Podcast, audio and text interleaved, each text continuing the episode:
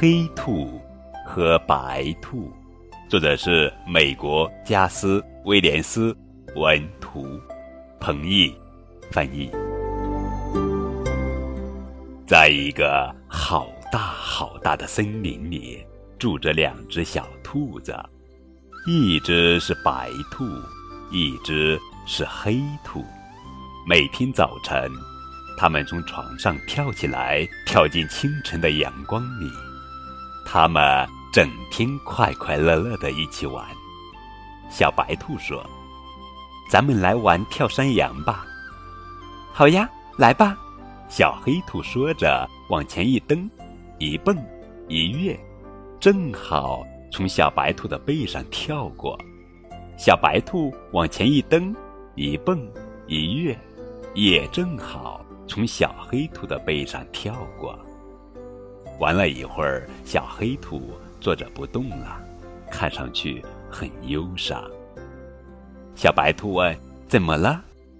小黑兔回答：“哦，我在想个事儿。”他们在金凤花和雏菊丛中玩起了捉迷藏。后来，小白兔想玩找橡果。玩了一会儿，小黑兔坐着不动了，看上去很忧伤。小白兔问：“怎么了？”小黑兔回答：“哦，我在想个事儿。”他们绕着黑莓树丛追逐，玩得又累又渴。于是，他们跑到泉水边喝清凉的水。突然，小黑兔坐着不动了，看上去很忧伤。小白兔问：“怎么了？”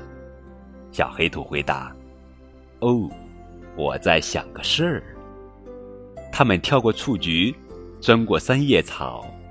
小白兔说：“我饿了。”于是他们停下来，大口大口的吃起蒲公英。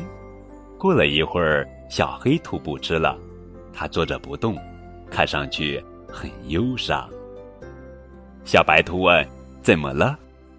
小黑兔回答：“我在想个事儿。”小白兔问：“你一直在想什么呢？”小黑兔回答：“我在许愿。”你许了什么愿呢？小黑兔回答：“我希望能一直和你在一起，永远不分开。”小白兔瞪大了眼睛，很用心的想了又想。那你要更努力、更努力的许愿才行啊！小白兔说。